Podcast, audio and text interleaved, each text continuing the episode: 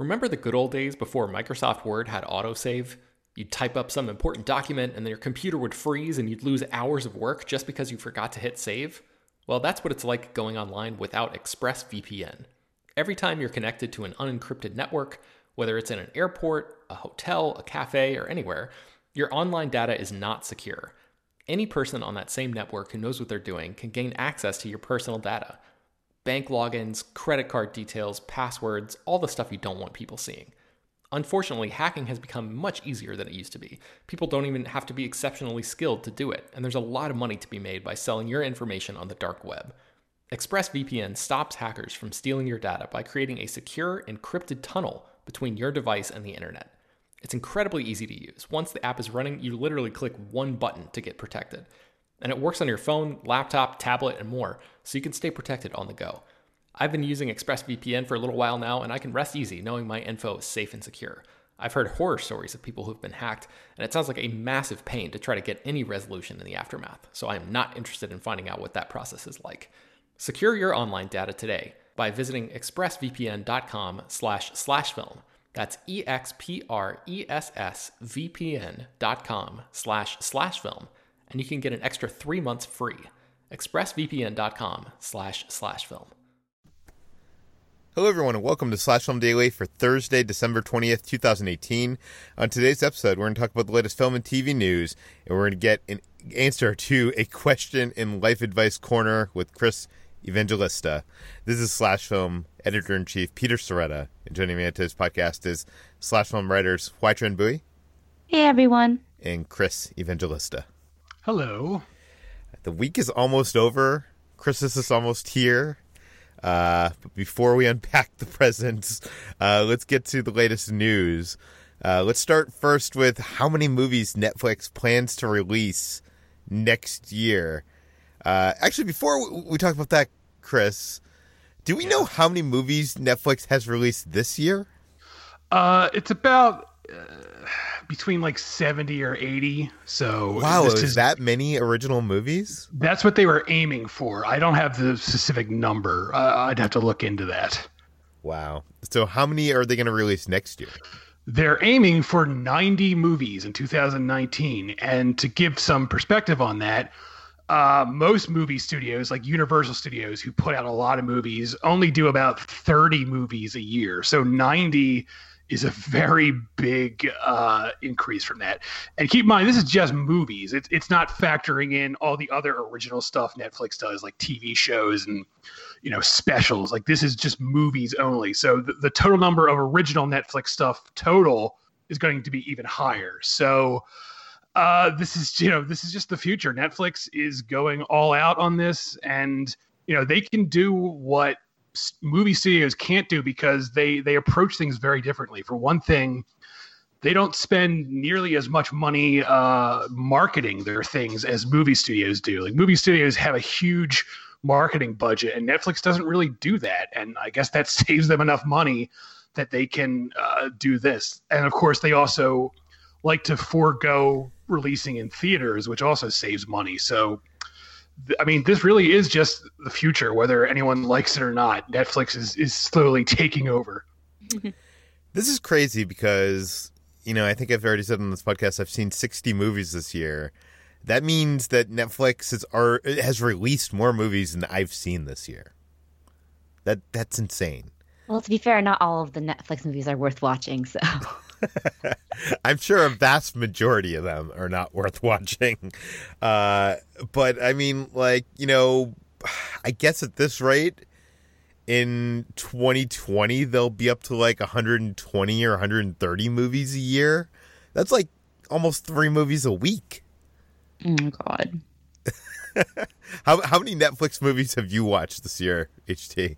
Oh, I don't, I don't know. I, I've watched well, I can't count them. I don't really, I don't really know what which ones I've watched. I've definitely watched All the Boys I Love Before multiple times. So, speaking of which, good segue. yeah, but they are making a sequel.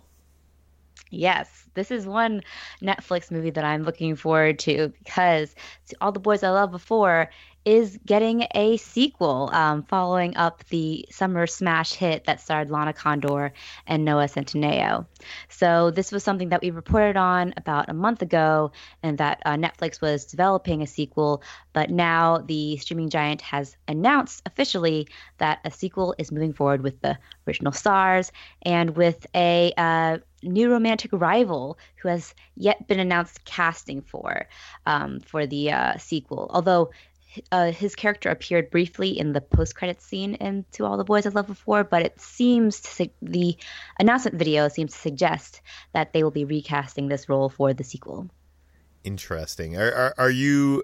I know you were a big fan of this movie, but are are you excited for a sequel? I am. You I'm are? excited just to see uh, the the super charming Lana Condor, Noah Centineo, back on screen, even if it means some troubles among their ways romantically. But I, I just, I'm happy to see you know rom coms back um, on the small screen, the big screen again, and uh, how we need this kind of escapist fare in a world like this. Chris, was one of the 200 plus movies you saw this year this movie? No, I have I have yet to watch this. Although I've heard it's it's it's charming. I just have not gotten around to watching it yet. Well, now that there's a franchise, you, you must see it. Uh, let's uh, let's talk about another Netflix franchise. Let's talk about Black Mirror. There's some details that they're they're making a Black Mirror movie, and we kind of like are trying to piece together the details here. What is going on, Chris? Yeah, this is a little convoluted. I tried to piece it together as much as I could. So, back in um, April, word broke. Now there were there there were set photos that surfaced from a Black Mirror episode being shot, and the episode at the time was known as uh, Bandersnatch, and we weren't sure, sure if that was just a uh, a code title, a working title, or if that was a real thing. Um, and then uh, in October, uh, another thing broke saying by the end of the year, Netflix planned to release Black Mirror season five, which would also include a Choose Your Own Adventure episode. Uh, that in November, Netflix on Twitter posted this um, basically breakdown of everything new coming to Netflix in December.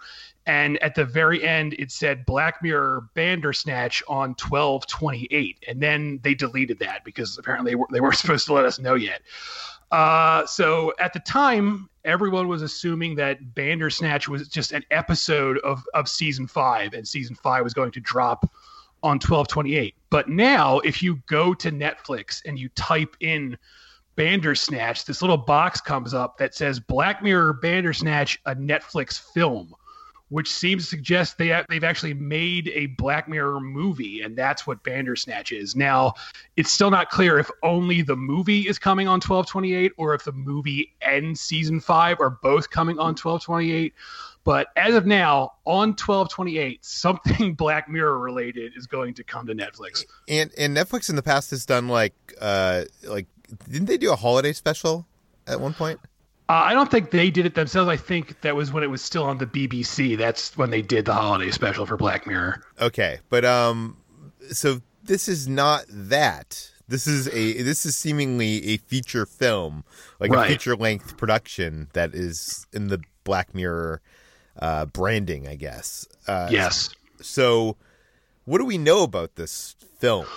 Well, the, the the set photos revealed that the the set was designed to look like it was the 1980s. So it, it's safe to assume this is set in the 1980s. And of course, Black Mirror famously went to the 1980s in uh, the episode San Junipero. San Junipero was his, you know, the best Black Mirror episode Yeah. ever.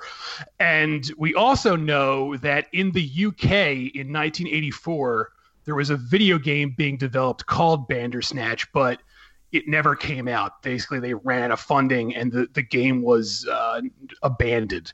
So, whether or not this is going to tie directly into that because it's set in the 80s or if they're just using that to start a, a you know a, a different story, but that's that's all we know for now. What It do we know about that something to do with- game? Like, what was that game going to be? there's um there's almost there's almost no info basically it was it was one thing and then when the money ran out it got turned into something completely different so I, I doubt the game itself is going to be the subject of the episode, but you never know. now, when we posted the story on slashfilm.com, one of our listeners, readers, uh, Honest Joe, responded, Do we actually know that Bandersnatch was a real game that was being developed in the 1980s? Or is it possible that this is something they came up with for a backstory and have, you know, put out there onto the internet? No, no, no. Bandersnatch really was an, uh, a video game. Here, I, I, just looked it up. So there's, it became a game called Brataccas. Uh, ah. So this is, um, it's, it was, it looks like it's a sci-fi game, and that was released in 1986. But it was originally supposed to be called uh, Bandersnatch, which was developed by Imaging by Imagine Software, and there was press releases. There were all these things that prove it really did exist, unless Black Mirror marketing is so good they went back in time and released all this stuff. Hey, I wouldn't put it past them. Um, yeah, so if you want to get ready for this Black Mirror episode, you know, fire up your old IBM, uh, whatever computer and try to find, um, what is it, Brad something? Brataccas, B R A T A C C A S. I, I, doubt that game plays on any modern hardware of any kind. yes, probably not. Um, I'm gonna uh, I'm gonna include a link. Uh, I'm gonna send Peter an image, and we'll include that in the show news notes, which is the the original ad for Bandersnatch. Okay, cool. Um, uh, you know, speaking of video games, uh, the Uncharted uh, has been they've been trying to make an Uncharted movie for I think as long as I've been writing about movies, which is over a decade. and uh, most recently, Shawn Levy, the the producer of Stranger Things, has been attached to this, and it seems like he he was not able to make it happen. HT, what is going on here? Yeah, so Sony has been trying to make an Uncharted movie for nearly 10 years now. And Shawn Levy, who was the fourth director to be attached to this project, is the latest to leave it. Um, so he uh, has vacated the position and will instead go on to direct a movie called Free Guy, starring Ryan Reynolds and Lil Ray, Lil Rel. Um, but meanwhile, Sony is on the hunt for yet another director to hopefully bring this uh, video game adaptation to the big screen. Uh, Tom Holland, star of Spider-Man: Homecoming, is still attached to play the young version of the video game protagonist Nathan Drake, um, but that is the only uh, name attached to it still. Um, so Shawn Levy is the was the fourth filmmaker attached to this after uh, David O. Russell, who was attached back in 2010, Neil Burger, uh, who came a few months later and lasted until 2014, and then Seth Gordon, who also left about around 2016. um, you know, strangely, I think uh, you know I don't play video games at all, but I think I'm the only one on this current episode of the podcast that has played an Uncharted video game. Is that correct? Mm-hmm. uh, Uncharted. Uh, I'm sure many listeners out there uh, have played Uncharted, but it's kind of like Indiana Jones, as but if like John McClane from Die Hard, like he had the the humor of John McClane from Die Hard. So uh, I don't know. It, it's pretty insane. Like it's maybe like ratcheted up a little bit from what Indy encounters. Uh, I don't know how Tom Holland is going to play into this. I guess it's probably going to be a younger version of the character.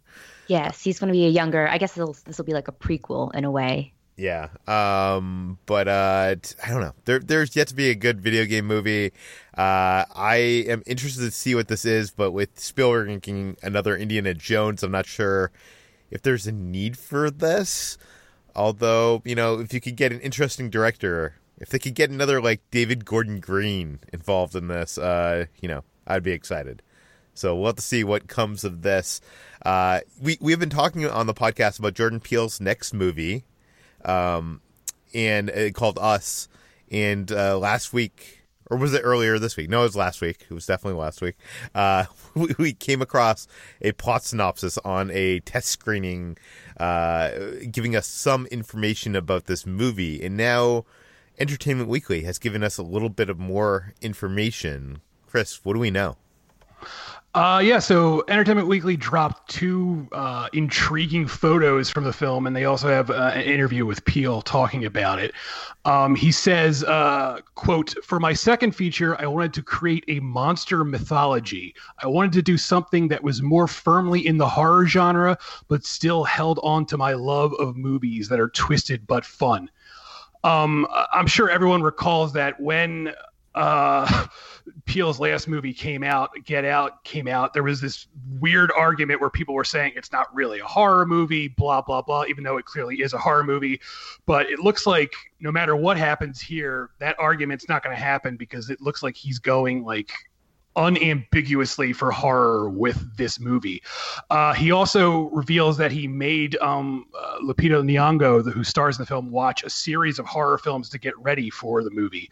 And those films include Dead Again, The Shining, The Babadook, It Follows, A Tale of Two Sisters, The Birds, Funny Games, Martyrs, Let the Right One In, and The Sixth Sense. And that's that's a very eclectic group of films. I mean, Martyrs is uh, like torture porn. Funny Games is a, is a foreign film. Uh, you know, everyone knows what The Shining is. Uh, Dead Again is sort of this like mystery thriller. So it's hard to really glean what the movie is going to be from this list of films. But I'm I'm very intrigued. Well, that that plot synopsis we got last week kind of painted the picture of almost a home invasion film, right? Yeah, I mean the the plot involves uh, a couple. They go to spend a weekend at uh, their friend's beach house, and then something goes wrong. And one of these pictures has uh, Lupita Nyong'o like going down a basement, and she's all uh, you know disheveled, and that that gives me a very that that seems very much like Martyrs because there's a whole thing in Martyrs where they find this hidden basement. So I'm I, it's I'm really not sure what he's going for here, and I'm I'm very excited to find out because I loved Get Out, and I'm very excited that he's sticking with the horror genre. I hope he like he stays with that for a long time. I, I'm I'm really surprised there's there's going to be monsters involved here because like for some reason I was expecting this to be more of you know a grounded feature, but this is in, very intriguing. Uh, HG, yeah. do you have any thoughts on this? Not anything that you guys haven't said. I'm also intrigued. I don't really know what to make of this list. Um, maybe it's vampires because Let the Right One In is in there. Um, they're they count as monsters of some sort, but um, yeah. I wouldn't be surprised if it was something completely unexpected. Um, Entertainment Weekly, which broke these photos, also on the cover story, they had the first uh, images. I guess maybe not the first images because there's a teaser trailer, but the the first images uh, outside of the teaser trailer from the film. First images uh, uh showing Will Smith in costume as the genie. Um, and HT, you did a whole write up. Uh, kind of rounding up what we learned about Aladdin from these images in the story. What, do we know? Well, for one, Will Smith isn't blue in these pictures, which has already started a little bit of a hoopla around this. Although he later on came about came out and said that uh, the genie will be blue, and we learned from this EW cover story that the effects are not quite finished yet for his uh, take on genie. But um, this whole new world of images uh, depicts our first look at at Will Smith's Genie, as well as our first look at um, Jafar, who's played by Marwan Kenzari, um, and uh, also a new character played by Nasim Pedrad, who plays uh, Jasmine's handmaiden. Um, we also got a first look of Abu, too, uh, wearing his signature vest. Um, and um, yeah, these uh, images give us a clear idea of Guy Ritchie's uh, vision of Aladdin, which uh, looks to be a little bit more diverse than the um, Disney version, Disney animated film.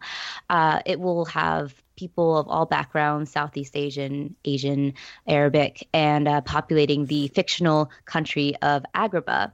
And um, we also learned a little bit more about Will Smith's take on the genie, uh, which Ritchie's description is kind of funny. Um, he says in the EW story, quote, I wanted a muscular 1970s dad. And he added, he was big enough to feel like a force, not so muscular that he looked like he was counting his calories, but formidable enough to look like you knew he was in the room. And then Will Smith went on to describe having a sort of hip hop flavor in the role. So I'm not really sure how his genie will turn out. But um, th- th- this sounds like nothing I want. also, he has a top knot. Well, a top knot like braid. Yeah. So Now I know uh, when this story broke, you you were uh, a little um, you expressed in the Slack channel some cynicism over some comments from Guy Ritchie and uh, his approach to Yeah. to this whole thing. Can you talk about that?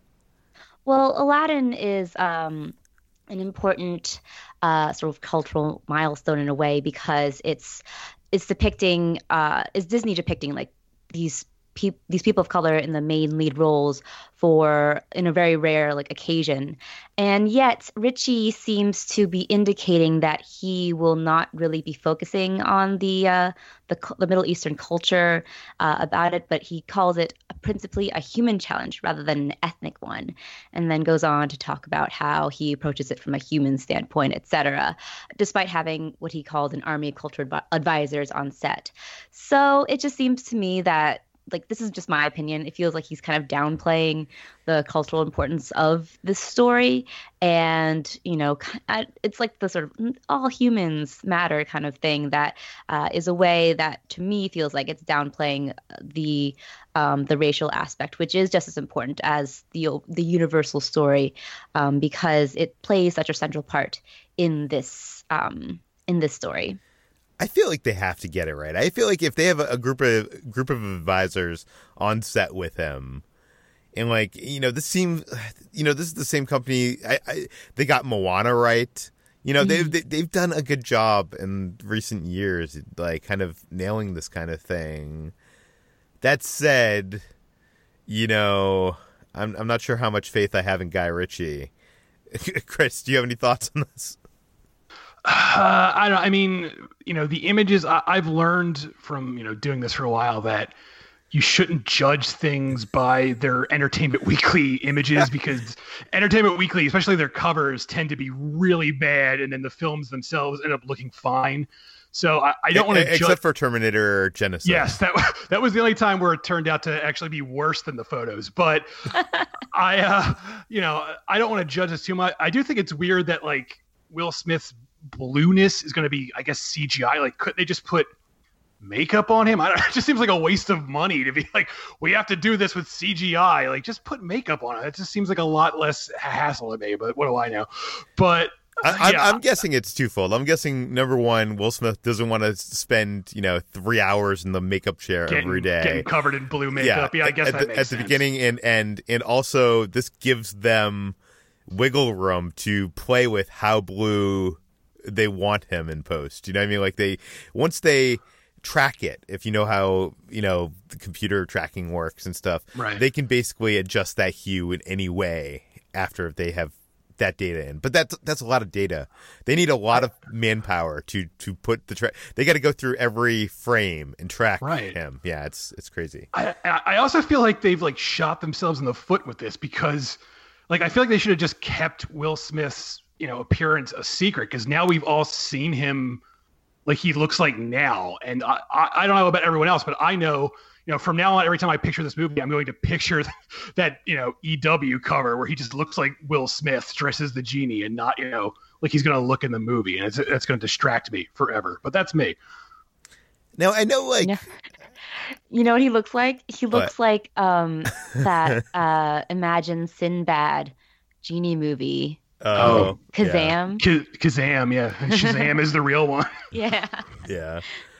I don't know. I, I, I feel like um, studios still value the you know being present on the cover of a magazine, even though I, I, I don't know anybody that actually reads the magazine. They read the website, and uh, I, I feel like if I was a movie, if I was in studio publicity and marketing, I would be like, let's forget being on the cover of Entertainment Weekly because every single cover looks bad. Like it's just like like why you know I, I would only give them like shots that came directly from the movie or from the set photographers. I would not trust Entertainment Weekly's photographers because they're horrible. And I, I feel like that can only hurt the film. I don't know.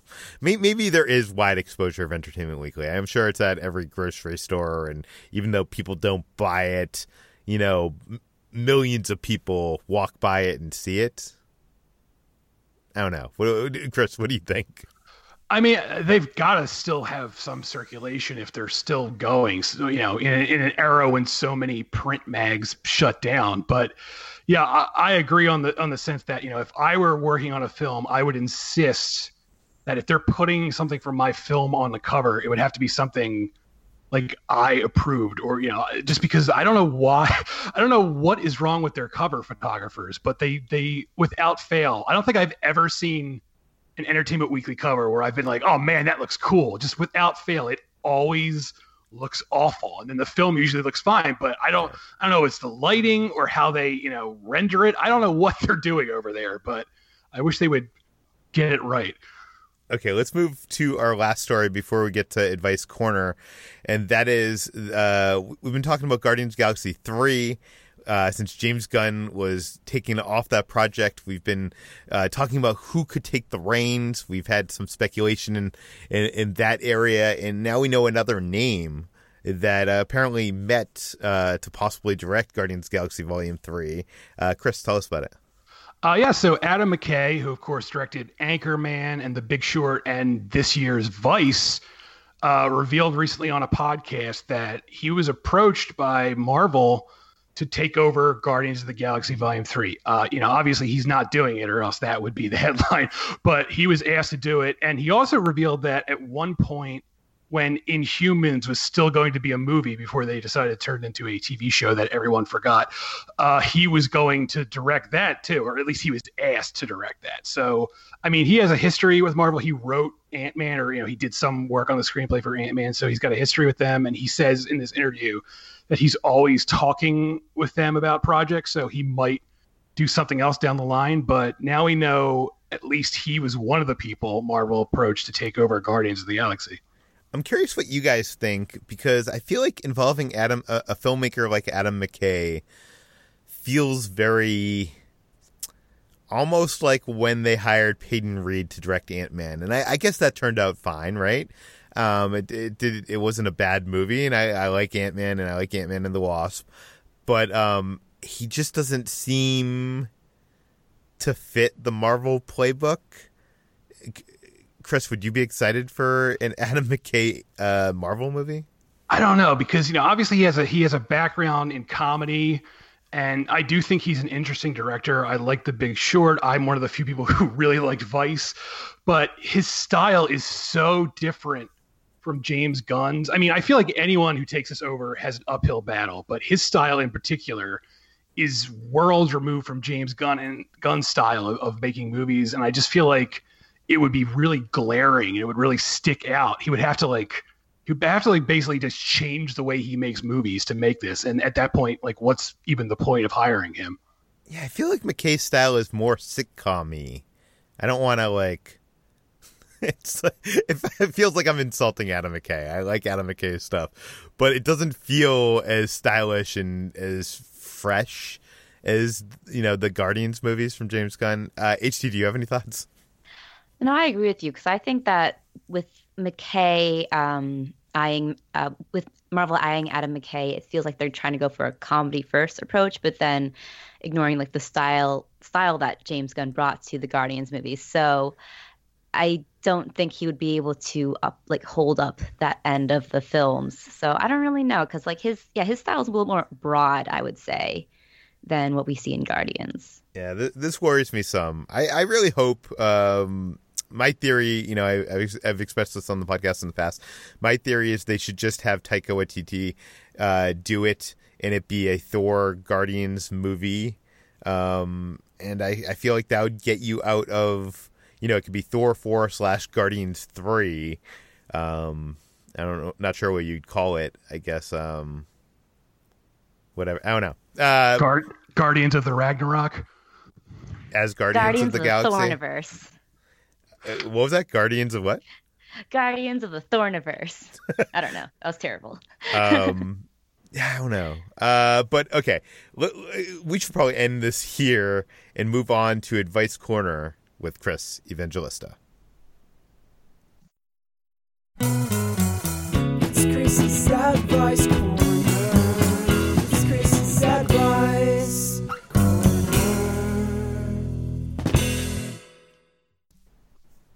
Okay, in today's edition, Aaron from Kentucky writes in that one of the worst people to encounter when going to the theater is someone who can't put their cell phone away or is texting throughout the movie, which can really ruin the experience. Uh, what is the proper way to address such a situation? Would you tell a theater attendant that someone is disturbing you or ask the person to stop texting? So, Chris, what is the answer uh, to this guy's question? Like, how, how do you address the situation? Uh, so you know, if if it's at the point where it's so distracting you can't deal with it, I would probably get a theater attendant because I am a coward and I don't want to confront people. also, also people are And it- crazy. And this is why you watch movies at home. yes, but You're such I a mean, coward that you don't even want to go to the theater. But uh, no, people are nuts. Like you know, I, I've been in theaters where I I haven't done it, but like someone else has tried to you know shush someone or say even like in a very polite way, could you please put your phone away? And people react like you've just like offended them. They're like, I'm not putting my phone. Like they act like you know you're the one who's wrong, and then you're just creating a scene in the theater, and it, it gets even worse. Uh, you know, people are nuts. Like I, I would, uh, you know, here, here, here's what I would do. I would either one, look to make sure, look to see if there's an empty seat somewhere else and move, or two, ask you know someone at who works at the theater to do something because you know you don't want to risk dealing with getting into a fight with some crazy person who's going to take it very seriously and you know realistically nine times out of ten i'm sure someone would be reasonable and be like oh shit and put their phone away but I, I don't want to risk that. People are nuts. People are crazy. People are dangerous. Leave me alone. I feel like I'm also a coward, but I will do the shh because you can do that really quick and people won't know where exactly it came from. They know kind of the direction, but then you Yeah, can act can- like, "Oh, I didn't do it. I didn't I didn't But do can you shush." do that with your phone? I mean, I guess you could do that by like just yelling, "Put your phone away," and hope they don't realize it's you doing it. Yeah. Like uh, you know I, I have an example uh, this wasn't a phone specifically but one time i went to see the uh, they re-released blade runner the first one and i went to see that in theaters. And there was this guy sitting in front of me and he was literally he had seen the movie so many times that he knew it by heart and he was quoting every single line in the movie and he was doing it really loudly. He was literally he was like talking to the screen and I leaned forward and I was like, "Sir, can you keep it down?" And he went nuts. He was like, "If you if you don't like it, why don't you leave?" So I literally had to go out and I got like an usher and I was like, "Can you please get this guy to shut the hell up because he is insane?" And the usher came in and was like, "Sir, please keep it down." And from then on, he was quiet, but he flipped out at me and I, I asked him very nicely. I was like, "Sir, please," and he he lost his mind. So you know, ever since then, I've tried to avoid like interacting with anyone at a theater because I don't want to deal with that. HT, how do you deal with the situation? also being a non-confrontational coward, I just mostly glare at them and hope that they're telepathic in some way. Or um, I probably wouldn't go out of my way to um, to talk to an usher though, because that's just like too much movement for me. But uh, See, that I would mean that I would have to miss some of the movie. yeah, I don't want that, that to happen. I'd rather just like maybe tap them on the shoulder and ask them nicely. I have not had the experience of crazy people like Chris, so maybe that's why I'm a little bit more um, inclined to do that. And also, like people won't yell at me because I'm a small Asian girl, unless they're like evil. So I don't know. That's that's They have to usually that's evil. usually the course of action I would do. That's hilarious. Um, you know, I live in LA, uh, and I will say the industry crowds are the worst. Maybe not at public screenings, but when you go to, uh, maybe not necessarily press screenings, but like when I'm at Sundance, you see this happening where there's like people in the industry they you can tell they're not press, but they're like somehow in the industry. Uh, you know, these are people that get screeners of movies, they get you know uh, screenings at you know CAA and whatever, and they'll be on their phone the entire movie, like checking their Facebook, just refreshing it and stuff like that. And it's it's like the worst kind of people because they feel like I, I think they're so used to being able to see like new things in in a way that they're able to like sit in a small screening room by themselves and and uh, you know have their phone open that they don't realize how uncourteous it is. So I, I've seen this at happen at like Sundance or a TIFF um, in the industry screenings. Um, but uh, I feel like living in a big city, and I'm wondering what your experience with this is, HTE, because you've just moved to New York. Um, Yes. That uh, you kind of get away from a lot of the. Okay, uh, last week I, I saw Spider Man Into the Spider Verse. Uh, we were at Disneyland and we went to a small theater or a big theater uh, in Orange County, and this is like in like you know the suburbs. And it's been a while since I've seen a movie kind of in su- in a suburban mall. And this was us seeing a movie at like 9 p.m. and there was babies crying during the movie, kids talking, and I feel like being in LA and seeing movies at like theaters that cost probably you know the ticket prices a few dollars more, and you know people generally don't have uh, you know there aren't as many families at like you know nighttime screenings here. You don't generally get that kind of stuff. You might get the guy on his phone um you know checking his facebook or something like that. But you don't generally get uh the kind of stuff you get at a suburban theater. And maybe that's me. Uh I don't know. The, maybe that is a broad judgment of two different types of audiences, but uh, I, I've noticed that. So, HJ, I'm wondering what your experience has been thus far in Manhattan. Manhattan has been good actually. Like there have been I've gone to most of the screenings I've gone to are like either smaller screening rooms or something, but I have gone to see movies at like the AMC in Times Square. And while that crowd generally tends to be like kind of rowdy, I want to see Suspiria there and I was surprised to see like the entire crowd was like wrapped in rapt attention at the screen. I expected to like have to see some people leave, but they were a pretty good audience. And I haven't had like bad audience experiences so far, even with big movies or big theaters like that. Um, Aquaman, I, I saw at, at that theater, and like it was mostly like fans who who were there and who were very excited. Bumblebee 2 was like a big theater crowd who were just like all Transformers fans and were excitedly giggling and whispering at like, you know, the Autobots who showed up. But it wasn't any way that like that uh, distracted me. Um, although there was there was one guy who was just like very excitedly explaining to his friend everything that was happening. So I was just like, but I just I kind of just let that be. I think I'm a little bit more tolerant of of theater going uh, crowds than Chris is. I kind of just uh, I can zone them out for the most part. Um, but I will say I have noticed this similar things with uh, suburban theaters actually, because when I was in DC, I was in like Northern Virginia and would go to um, theaters that are more in the suburbs. And while some theaters I went to were like art house theaters that mostly had older crowds, there were a few at like the mall that um, were just like very disrespectful of the movie. Or at one point, I think I went to see The Little Stranger in Tyson's at the, the uh, mall theater, and um, this like group of teenagers walked in and then like asked me what the movie was and stayed for 20 minutes before leaving and i was like okay why did you come in then Huh. yeah it was very strange so i do i do think that there is that sort of divide i expected actually for the new like the new york and city crowd to be a bit more disrespectful but i found to be somewhat of the opposite it does depend on like the kind of theater you're at though Yeah. Chris, what have you noticed in your like local theaters? Like how how does that uh, compare? it really depends. Like i go out of my way to go to as as as many underpopulated screenings as i can. I mean if i'm going to a press screening i can't help who's there but if i go to like a regular movie i try to go like very early in the morning because i know it's not going to be crowded. Um but yeah I, I do find that suburban theaters where it's like you know bored teens just waiting to kill time like they don't give a shit about like anyone or anything. So, you know, they're just there because they have nowhere else to go and they, you know, they don't want to go home to their mom's house. So we, you know, I, I do, I do find that happening a lot.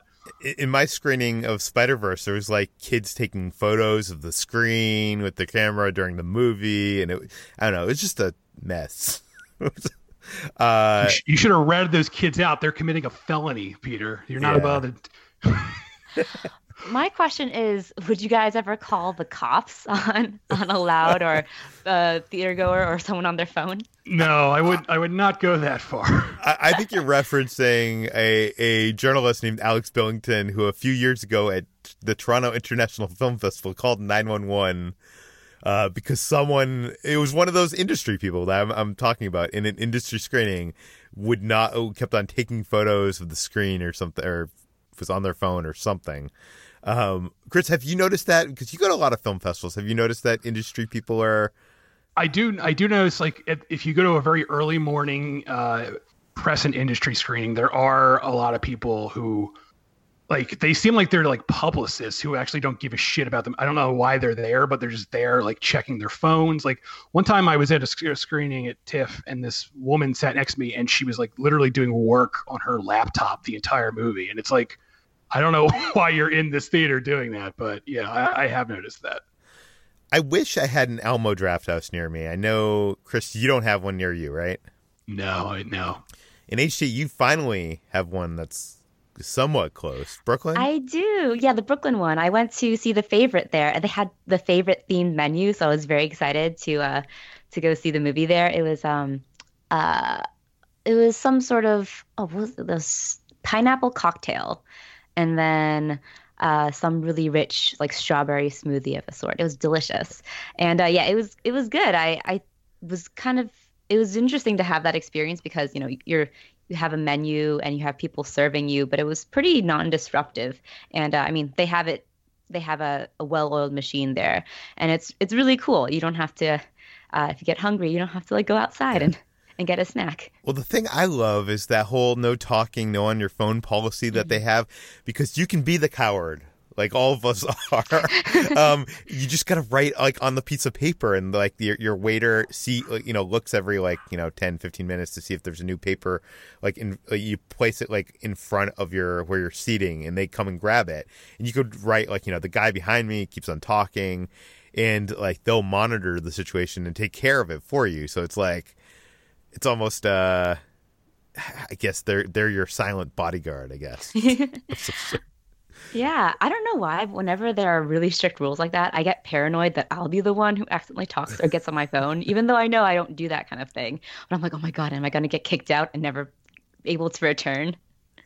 See, the the one thing I do, and I hope it doesn't annoy anybody, but I I have my my Apple Watch is still on, but it's under my sleeve, so it doesn't light up and uh, uh like interrupt other people. I, I don't think anybody can see it or I'm I'm 99% sure no one can see it.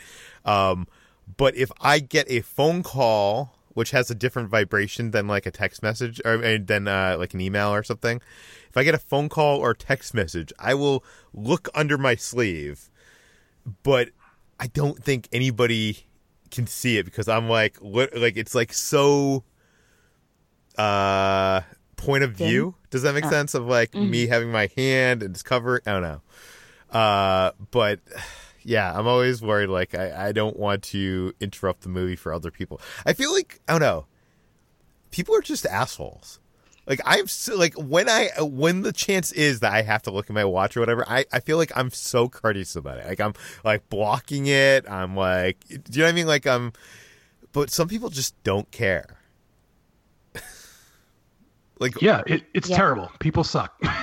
I've been these saying, are the ones going to hell. I've been saying this for a full year and everyone says I'm negative, but no, I'm right.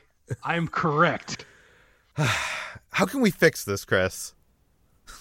uh, all all movies should go straight to my house, so I don't have to leave. that's, then that's... that means we'll all have movie screenings at your place. Oh no, no, I didn't mean even worse. I don't mean only my house. That is Chris's worst nightmare. Oh, you can only watch them at my house. No, no, party I... at Chris's house. okay, so I think that brings us to the end of today's Slash Film Daily. Chris, where can people find more of your work online? Uh, I am always at slashfilm.com and I'm on Twitter at cevangelista413. HT, where can we find you? I am also at slashfilm.com and I'm on Twitter at htranbui. You can find me at slashfilm on all social media. You can find all the stories we talked about in today's podcast in the show notes and linked on sh- uh, slashfilm.com. Uh, Slashfilm Daily is published every weekday on iTunes, Google Play, Overcast, Spotify, all the popular podcast apps please feel free to send us your feedback, questions, comments, concerns, or if you need life advice from Chris, uh, and, and please Get, get, send send Chris some questions. They don't have to do. They don't always have to do with movies or TV shows. Like it could have to do with like your your relationship. I think Chris wants to answer them all, right?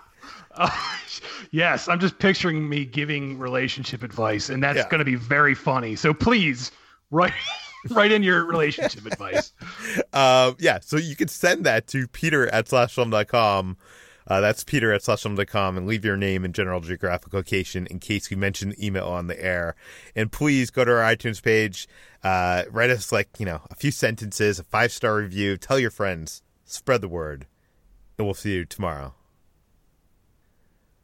So, movie party at Chris's place. Yeah, All it'll be like the scene from Mother where he's just stressing Yes. out about the uh, about the sink. Walls are just falling down, and it's just, uh, all right. I'll Wait- get the chairs. Wait, ready. so if we're watching a movie at Chris's place and Chris is on his phone, what do we What do, makes- Chris? We can kick him out of his own house and just Yes. take over from there. what makes you think I would go on my phone? I take watching movies at home very seriously. I don't check my phone.